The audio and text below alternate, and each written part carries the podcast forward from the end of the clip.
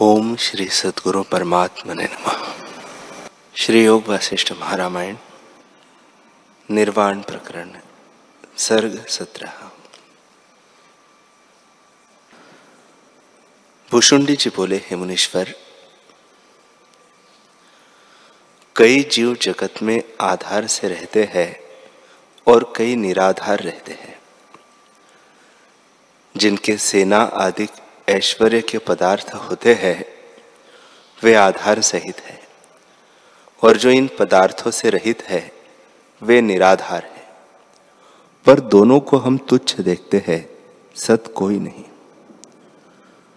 बड़े बड़े ऐश्वर्यवान और बलि भी है, परंतु सत्य कोई नहीं। उनमें पक्षी की जाति महातुच्छ है। उनका उजाड़ में निवास है। और वही उनका दाना पानी है। ये निरालंब या बेसहारे हैं और उनकी जीविका दैव ने ऐसी बनाई है। हे भगवान, मैं तो सदा सुखी हूँ और अपने आप में स्थित हूँ। आत्म संतोष से तृप्त हूँ। कदापि इस जगत के क्षोभ से खेत को नहीं प्राप्त होता। और स्वभाव मात्र में संतुष्ट और कष्ट चेष्टा से मुक्त है। हे ब्राह्मण, अब मैं केवल काल को व्यतीत करता हूँ और जगत के इष्ट अनिष्ट मुझको विचलित नहीं कर सकते। न मरने की मुझको इच्छा है और न जीने की, क्योंकि जीना और मरना शरीर की अवस्था है, आत्मा की नहीं। मुझे जीने का राग नहीं और मरने में द्वेष नहीं। जैसी अवस्था प्राप्त हो, उसी में संतुष्ट हूँ। हे मुनीश्वर, ऐसे ऐसे देखे हैं कि वे फिर भस्म हो गए हैं। उनकी अवस्था देखकर मेरे मन की चपलता जाती रही है। मैं इस कल्प वृक्ष पर बैठा हूँ, जिसमें रत्नों की बेली लगी है। इस पर बैठकर मैं प्राणपान की गति को देखता हूँ। इनकी कला की जो सूक्ष्म गति है, उसका मैं ज्ञाता हूँ और दिन रात्रि का मुझको कुछ ज्ञान नहीं। सदबुद्धि से मैं काल को जानता हूँ और सार असार को भी भली प्रकार जानता हूँ। हे मुनीश्वर, जो कुछ विस्तार भाषित होता है, वह सब झूठ है। सत कुछ नहीं। इसी कारण मुझे किसी दृश्य पदार्थ की इच्छा नहीं। मैं परम उपशम में स्थित हूँ और सब जगत भी मेरे लिए शांत रूप है। जो कोई इस जगत जाल का आश्रय करता है, वह सुखी नहीं होता। यह सब जगत चंचल है और स्थिर कदापि नहीं होता। इसकी अवस्था में मैं पत्थर सा अचल हूँ। न किसी का मुझे राग फुरता है और न द्वेष है। न मैं किसी की इच्छा करता हूँ। सब जगत मुझको तुच्छ भाषित होता है। यह सब भूत रूपी नदियाँ काल रूपी समुद्र में जा पड़ती है। पर हम किनारे खड़े हैं इससे कदापि नहीं डूबते। और जितने जीव हैं, वे डूब जाते हैं। पर कई एक तुम जैसे उससे निकले हुए हैं। तुम्हारी कृपा से हम भी निर्विकार पद को प्राप्त हुए हैं। हे मुनीश्वर, मैं निर्विकार और सब जगत के क्षोभ से रहित हूँ और आत्मपद को पाकर उपशम रूप हूँ। हे मुनीश्वर, तुम्हारे दर्शन से मैं अब पूर्ण आनंद को प्राप्त हुआ हूँ। संत की संगति, चंद्रमा की चांदनी सी शीतल और अमृत की नाई आनंद को देने वाली है। ऐसा कौन है जो संत के संग से आनंद को न प्राप्त हो? अर्थात सब आनंद को प्राप्त होते हैं। हे मुनीश्वर, संत का संग चंद्रमा के अमृत से भी अधिक है, क्योंकि वह शीतल गौण है। हृदय की तपन नहीं मिटाता और संत का संग अंतकरण की तपन मिटाता है। वह अमृत क्षीर समुद्र मंथन के क्षोभ से निकला है और संत का संग सहज में सुख से प्राप्त होता है और आत्मानंद को प्राप्त कराता है, इससे यह परम उत्तम है। मैं तो इससे उत्तम और कोई वस्तु नहीं मानता। संत का संग सबसे उत्तम है। संत भी वे ही है जिनकी आरंभ में रमणीय सब इच्छाएँ निवृत्त हुई है। अर्थात अविचार से जो दृश्य पदार्थ सुंदर जान पड़ते हैं और नाशवान है, वे उनको तुच्छ प्रतीत होते हैं। वे सदा आत्मानंद से तृप्त रहते हैं। वे अद्वैत निष्ठ है। उनकी द्वैत कला नहीं रही। वे सदा आत्मानंद में स्थित है। ऐसे पुरुष संत कहते हैं। उन संतों की संगति ऐसी है जैसे चिंतामणि होती है, जिसके पाने से सब दुख नष्ट हो जाते हैं।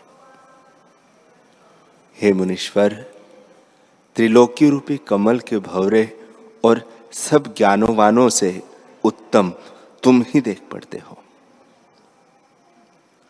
तुम्हारे वचन स्निग्ध, कोमल और आत्मरस से पूर्ण हृदय गम्य और उचित है। तुम्हारा हृदय महागंभीर, उदार, धैर्यवान और सदा आत्मानंद से तृप्त है। इसलिए तुम सबसे उत्तम मुझको दिखते हो। तुम्हारे दर्शन से मेरे सब दुख नष्ट है। और आज मेरा जन्म सफल हुआ है। तुम जैसे संतों का संग आत्मपद को प्राप्त कराता है। उससे दुख और भय नष्ट होते हैं और मनुष्य निर्भय हो जाता है। भूषुंडी जी बोले, हे मुनीश्वर, आपने जो पूछा था कि सूर्य, वायु और जल को क्षुभ होता है तो तुमको क्षोभ क्यों नहीं होता? उसका उत्तर सुनो। जब जगत को क्षोभ होता है, तब भी मेरा यह कल्प वृक्ष स्थिर रहता है और क्षोभ को नहीं प्राप्त होता। हे मुनीश्वर, यह मेरा वृक्ष सब प्राणियों के लिए अगम्य है। प्राणी नष्ट होते हैं, तब भी मैं सुखी रहता हूँ। जब हिरण्याक्ष दीपों सहित पृथ्वी को समेटकर पाताल ले गया था, तब भी मेरा वृक्ष कंपायमान नहीं हुआ। जब देवता और दैत्यों का युद्ध हुआ, तब और सब पर्वत चलायमान हुए, पर मेरा वृक्ष स्थिर रहा। जब क्षीर समुद्र के मथने के निमित्त विष्णु जी सुमेरु को भुजा से उखाड़ने लगे तब भी मेरा वृक्ष कंपायमान नहीं हुआ। तब वह मंदराचल को ले गए और उससे क्षीर समुद्र को मथने लगे। प्रलय काल के पवन और मेघ का क्षोभ हुआ, तब भी मेरा वृक्ष कंपायमान नहीं हुआ। फिर एक दैत्य आकर सुमेरु को उखाड़ने लगा और उसने कुछ उखाड़ा भी, परंतु मेरा वृक्ष कंपायमान नहीं हुआ। हे मुनीश्वर, जब बड़े बड़े उपद्रव हुए और प्रलय काल के मेघ, पवन और सूर्य तपे, तब भी मेरा वृक्ष स्थिर रहा है।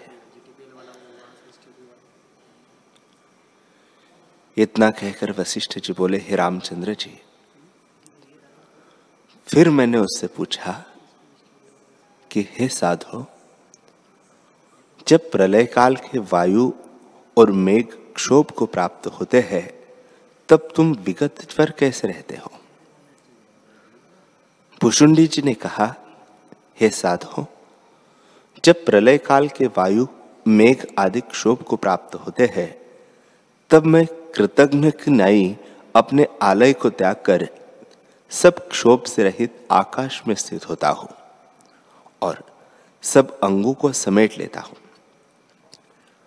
जैसे वासना को रोकने से मन संकुचा जाता है, वैसे ही मैं भी अंग को समेट लेता हूँ।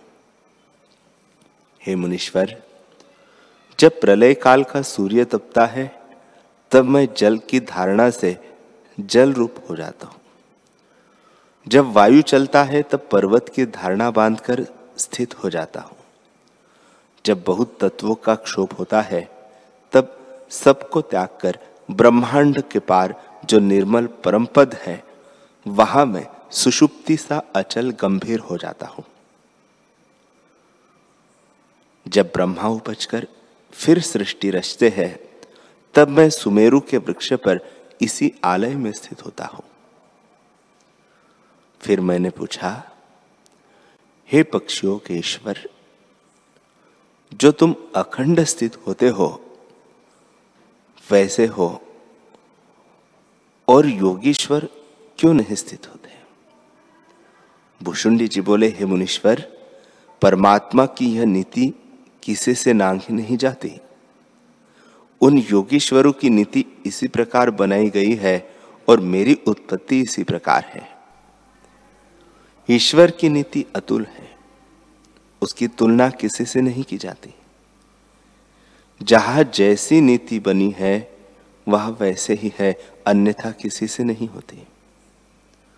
मुझको इसी प्रकार है कि कल्प कल्प में इसी पर्वत के वृक्ष पर मेरा आलय होता है और मैं आकर निवास करता हूँ। श्री वशिष्ठ जी बोले रामचंद्र जी, फिर मैंने उससे पूछा हे पक्षियों के नायक, तुम्हारी अत्यंत दीर्घ आयु है। तुम ज्ञान विज्ञान से संपन्न योगेश्वर हो। तुमने अनेक आश्चर्य देखे हैं। उनमें जो स्मरण हो, उन्हें कहो। भूषुंडी जी बोले, हे मुनीश्वर, ऐसा याद आता है कि एक बार पृथ्वी पर तृण और वृक्ष ही थे और कुछ न था। फिर एक बार एकादश सहस्त्र वर्ष पर्यंत भस्म ही भस्म देख पड़ती थी। जो वृक्ष और तृण थे, सब जल गए थे। एक बार ऐसी सृष्टि हुई है कि उसमें चंद्र और सूर्य न उपजे। और दिन और रात्रि की गति कुछ जानी न जाती थी। पर कुछ सुमेरु के रत्नों का प्रकाश होता था। एक कल्प ऐसा हुआ कि जिसमें देवतों और दैत्यों का युद्ध हुआ था। जब दैत्यों की जीत हुई तो उन्होंने सब देवताओं को मनुष्यों की भांति मार डाला।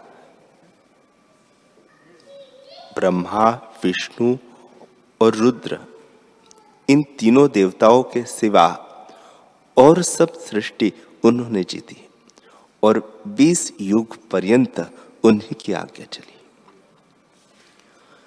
एक बार ऐसा स्मरण आता है कि दो युग पर्यंत पृथ्वी पर वृक्ष ही वृक्ष थे और कुछ सृष्टि न थी। एक बार दो युग पर्यंत पृथ्वी पर पर्वत ही पर्वत सघन हो रहे थे, और कुछ न था। एक बार ऐसा हुआ कि सब जल ही जल हो गया और कुछ न देख पड़ता था। केवल सुमेरु पर्वत खंभे किनाई खड़ा था। एक बार अगस्त्य मुनि दक्षिण दिशा से आए।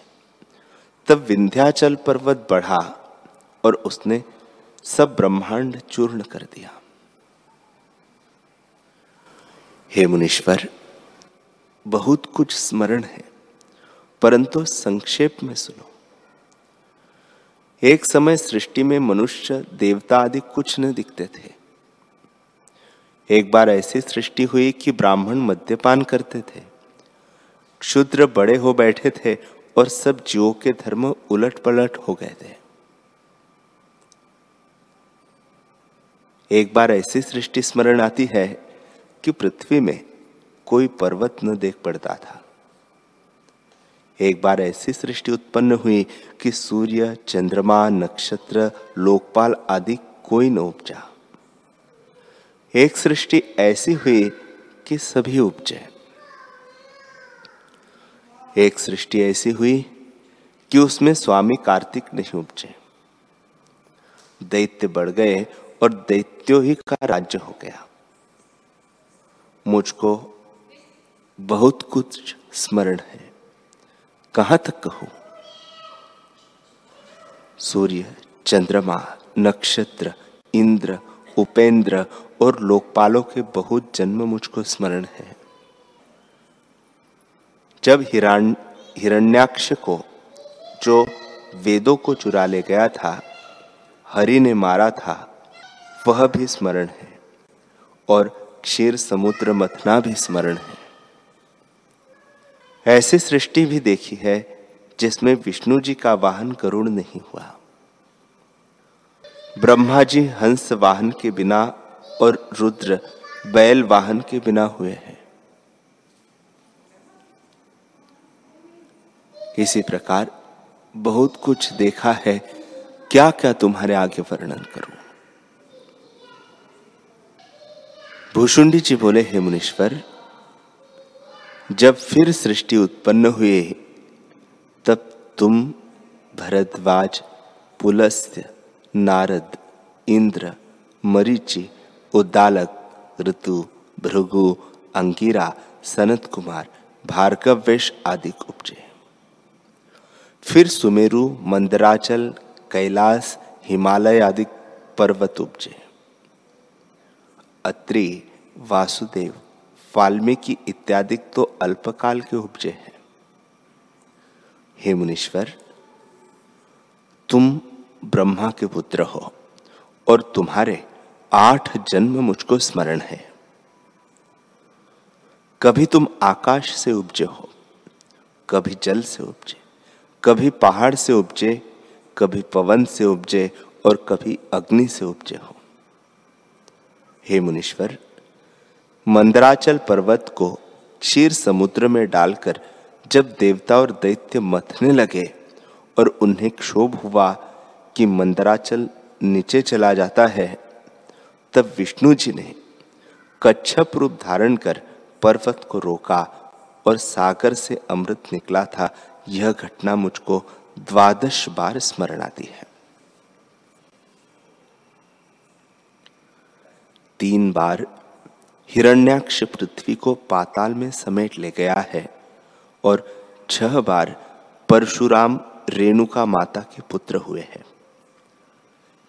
यह सृष्टि के बहुत पीछे हुए हैं।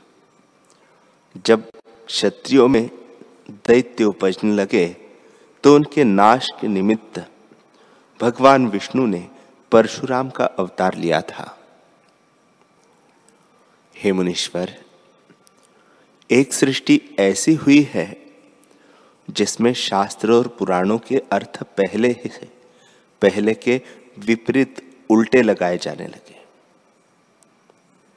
एक कल्प में शास्त्र के और ही पाठ और और ही युक्ति और ही अर्थ हुए, क्योंकि युग युग प्रति और ही पुराण होते हैं। किसी को देवता बनाते हैं और किसी को ऋषिश्वर, मुनीश्वर कहते हैं। कथा और इतिहास भी मुझे बहुत स्मरण है। वाल्मीकि जी ने द्वादश बार रामायण बनाई और विलय हो गई। व्यास जी ने दो बार महाभारत बनाई और उन्होंने सात बार अवतार लिया है। हे मुनीश्वर इस प्रकार आख्यान, कथा, इतिहास और शास्त्र, जो जो हुए हैं, वे सब मुझको अच्छी तरह स्मरण है। हे साधो, दैत्यों के मारने के निमित्त विष्णु जी युग युग प्रति अवतार लेते हैं। मुझको एकादश बार राम जी स्मरण आते हैं। वासुदेव के गृह में पृथ्वी का भार उतारने के निमित्त कृष्ण जी ने सोलह बार अवतार लिया है। सो भी मुझको स्मरण है। तीन बार नरसिंह अवतार धारण कर विष्णु जी ने हिरण्य कश्यपु को मारा है। हे मुनीश्वर, इसी प्रकार मुझको अनेक सृष्टि स्मरण है, परंतु सभी ब्रह्मात्र है कोई उपजी नहीं। जब आत्म तत्व में देखता हूँ, तब कोई सृष्टि नहीं भासती, सब सत्ता मात्र है। जैसे जल में बुलबुले उपज कर लीन हो जाते हैं, वैसे ही आत्मा में मन के फुरने से अनेक सृष्टि उपजती है और लीन हो जाती है। उस स्फुरण से मैंने कई सृष्टि देखी है। कोई सदृश ही उपजती है, कोई अर्ध सदृश और कोई विपर्य रूप है। हे मुनीश्वर किसी किसी सृष्टि में एक से ही आकार और कर्म आचार होते हैं। मनवंतर मनवंतर प्रति कोई और ही सृष्टि होती है। किसी में ऐसा होता है कि पुत्र पिता हो जाता है, शत्रु मित्र हो जाता है, बांधव अबांधव और अबांधव बांधव हो जाते हैं। इस प्रकार भी विपर्य होते देख पड़ते हैं। कभी इसी कल्प वृक्ष पर मेरा घर होता है, कभी मंदराचल में, कभी हिमालय पर्वत में और कभी मालव पर्वत में होता है। इसी प्रकार कभी वन, वृक्ष और बेलों पर होता है और कभी इस कल्प वृक्ष के ऊपर होता है। पर अब तो बहुत काल से इसी कल्प वृक्ष पर रहता हूँ। जब सृष्टि का नाश होता है, तब भी मेरा यही शरीर रहता है। मैं आसन लगाकर अपने पुर्यष्टक को ब्रह्म सत्ता में स्थित करता हूँ। इसी कारण मुझको फिर यही शरीर प्राप्त होता है। हे मुनीश्वर, यह सब जगत संकल्प मात्र है। जैसा संकल्प फुरता है, वैसा ही आगे भाषित होता है। यह जगत सत्य भी नहीं और असत्य भी नहीं। केवल भ्रम रूप है। इस भ्रममय जगत प्रपंच में अनेक आश्चर्य देखे जाते हैं। पिता पुत्र हो जाता है, मित्र शत्रु हो जाता है, स्त्री पुरुष हो जाती है और पुरुष स्त्री हो जाता है। कभी कलयुग में सतयुग और कभी सतयुग में कलयुग बरतने लगता है। कभी द्वापर में त्रेता और त्रेता में द्वापर बरतता है। कभी वेद विद्या के अर्थ अदृश्य ही होते हैं और नाना प्रकार के आश्चर्य भाषित होते हैं। हे मुनीश्वर, जब इन युगों की एक सहस्त्र चौकड़ी व्यतीत होती है, तब ब्रह्मा जी का एक दिन होता है। एक बार, दो दिन तक ब्रह्मा समाधिस्थ रहे और सृष्टि शून्य हो रही। यह भी मुझे स्मरण है। और भी कई देश क्रिया आदि विचित्र रूप स्मरण आते हैं। क्या क्या कहूँ?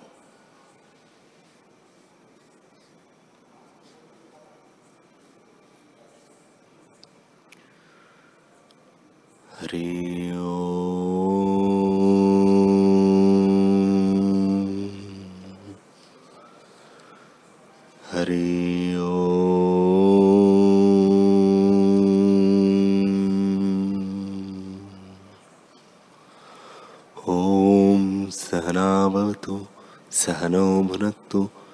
सह वीर्यं करवावहे।